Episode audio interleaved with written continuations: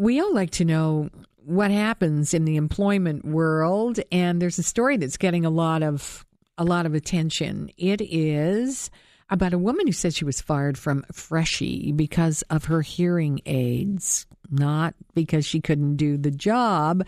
However, on the other side of this, Freshii says it was for just cause. We're going to talk about it.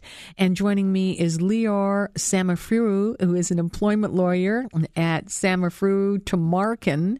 And you can hear them on the Employment Hour, 640 Toronto. That's Mondays, Wednesdays, and on the weekend. Lior, welcome. Thank you for being here. Good evening, Arlene.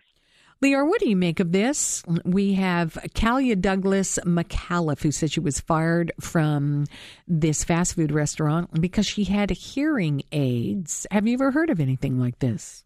Yeah, I absolutely have, and and she obviously has a, a certain uh, disability, the hearing uh, loss, uh, and different individuals will have different disabilities that may impact them, and they certainly have a disadvantage in the workplace uh, in that they may not be able to do the job in the same way or at the same speed as other people without the disability, and employer expectations may be unreasonable for them. Uh, but our laws deal with those issues, and our laws make it very clear that employers have a duty to accommodate. So, whenever an employer is faced with a disability that may impact job performance, the employer is expected to take measures to allow the employee to do the job, even if it means that the employer somewhat suffers and, has to endure a bit of a, a bit of a loss or a bit of an inconvenience. That may mean giving the employee some additional help, putting the employee in a position where they can be more productive. And, and what employers are not allowed to do is to say, well, you can't do the job the way I want you to. Doesn't matter what the reason is, so you're out of here. So if this is what happened in this situation, obviously we don't know all the facts yet, and certainly Freshii is going to have a big problem. Now, is this are there precedents for this? If you hire someone and if she was hearing impaired and if it was a detriment to doing the job, do you just have to give them another job?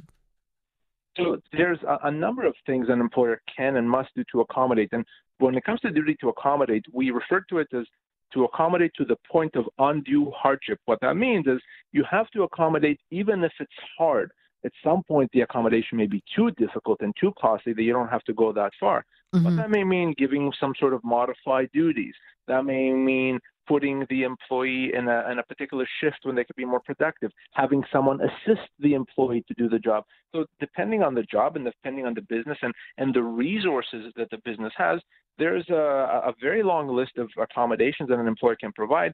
And at the very least, the employer has to analyze its own ability to accommodate rather than say, no, I don't want to do this. Uh, and and forego that duty. That is something that would be a violation of our human rights laws. All right. So she tweeted it, and then the CEO called her, and by the end of the conversation, offered her a job at another location. The right thing, Lior? Well, yeah, absolutely. I think that once, uh, listen, there's obviously mm-hmm. the legal aspect, but there's also the public relations aspect, of course. And I would think that for an organization like that, uh, the the message that they're not accommodating and, and they you know potentially breach human rights is not something that they want. So I think the right thing would have been to say, you know, this was a, a mistake. Perhaps it was a misunderstanding. We'd love to have you back. There's a position available here for you. Uh, and I, I think that would have been a good move. I don't know why it kind of fell off the rails, but to me, that could have resolved issues uh, very quickly. You know, are there some cases, though, if you hire someone, they're clearly not appropriate? If you've already made that hire, what you're saying is that you've got to keep that person on the job.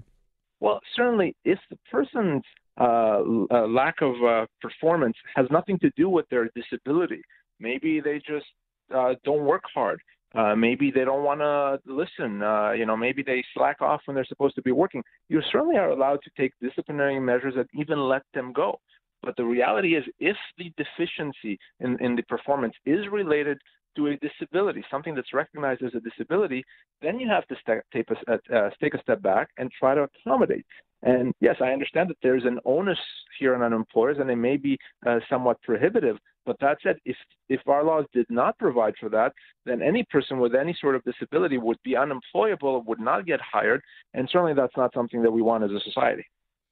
You know, there are. It's a tough situation because I guess there are, it's, it's tough if somebody had a disability and if they weren't doing the job. I can imagine as an employer, it would be tough to reprimand them.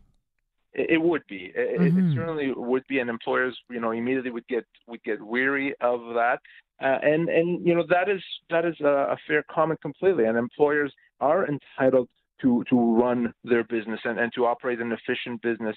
Uh, but you know, there's a balancing act here. Yeah, there's a level beyond which an employer can say, no, I don't have to go that far in accommodating.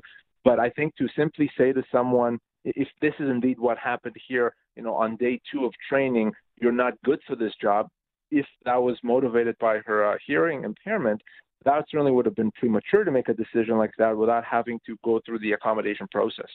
Lior, have we come a long way? We know there was a time that somebody who had a disability didn't stand a chance if they had been let go.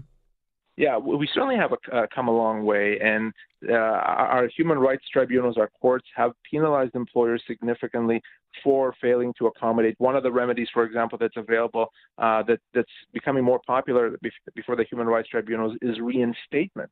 Uh, so employees mm-hmm. can even get their jobs back. And I think now, at, at the age of the internet and social media, when when you know stories can spread quickly, such as this story, the message is getting across louder, clearer, more often, uh, and I think that's a positive thing. You know, is this just if somebody's a full time employee? Does this um, is this the same for contract? Is this the same for part time employees? It's a great question, one that comes up very often. So our human rights laws would apply to everyone equally, whether you're full time, mm-hmm. part time, senior position, or, or junior position, whether you're on probation or you've been working for the company for many years. Oftentimes, employees that have been with the company for many years may suffer a medical condition, a disability. Uh, maybe they hurt themselves, and the duty to accommodate is triggered uh, we see that also in, in, with a lot of times when it comes to, to pregnancy. Someone may uh, get a job, become pregnant, and all of a sudden the employer uh, is unhappy with them. They're they're uh, penalizing them. Uh, again, there's human rights legislation that tries to protect individuals in those situations as well. So it applies to everyone working, no matter the circumstances. Is it daunting to put forward one of these human rights complaints? Well, actually, it is a, a fairly user friendly process. And because our, our, our laws are so such that they don't want to discourage people from bringing these uh, these uh, uh, processes up or these legal proceedings up, there, there's no consequences to an individual if ultimately they fail. So if I were to bring a human rights uh, complaint against someone and be unsuccessful, I don't get penalized. I'm not going to have to pay for someone's cost. Unlike in the court system where loser pays winners uh, legal mm-hmm. fees, it doesn't apply in the human rights process. And it encourages uh, uh, people to bring these complaints. And in fact, the government does provide to certain people uh, legal services funded by the government to allow them to advance these types of complaints. Uh, again, the idea being that if someone does suffer from discrimination, from a failure to accommodate, they should feel uh, comfortable to pursue those matters. And they may. What about getting blackballed in other jobs if people find out you did that?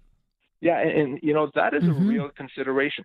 So, for example, this this young lady that we're talking about, her name is now available everywhere on the internet. So, if she had applied for a job, it's mm-hmm. quite feasible that someone may have gone on Google and looked her up and said, "Well, I'm not going to hire her now because I'm afraid that she's going to pursue these this legal process." Uh, and and we, no one would be the wiser that that's actually what happened. And that is a real consideration. And I have sp- spoken personally with many individuals that have chosen not to pursue their legal rights because they were afraid of getting their name out there mm-hmm. and somehow getting blackballed.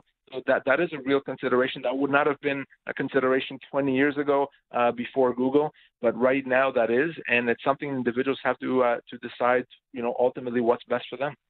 Lior Samfiru, thank you for joining us. We really Thanks, appreciate it. You have a great night, Lior. You too. Lior Samfiru is an employment lawyer at Samfiru Tumarkin, and you can hear him on Employment Hour on 640 Toronto, Mondays, Wednesdays, and weekends. We're going to take a break. We're going to talk about something else a business is doing. Should a business try to help you out in aspects of your life that have nothing to do with your business. What about personal finance? We're going to talk about it right after this. Arlene Bynon in for Alex Pearson right here on Global News Radio.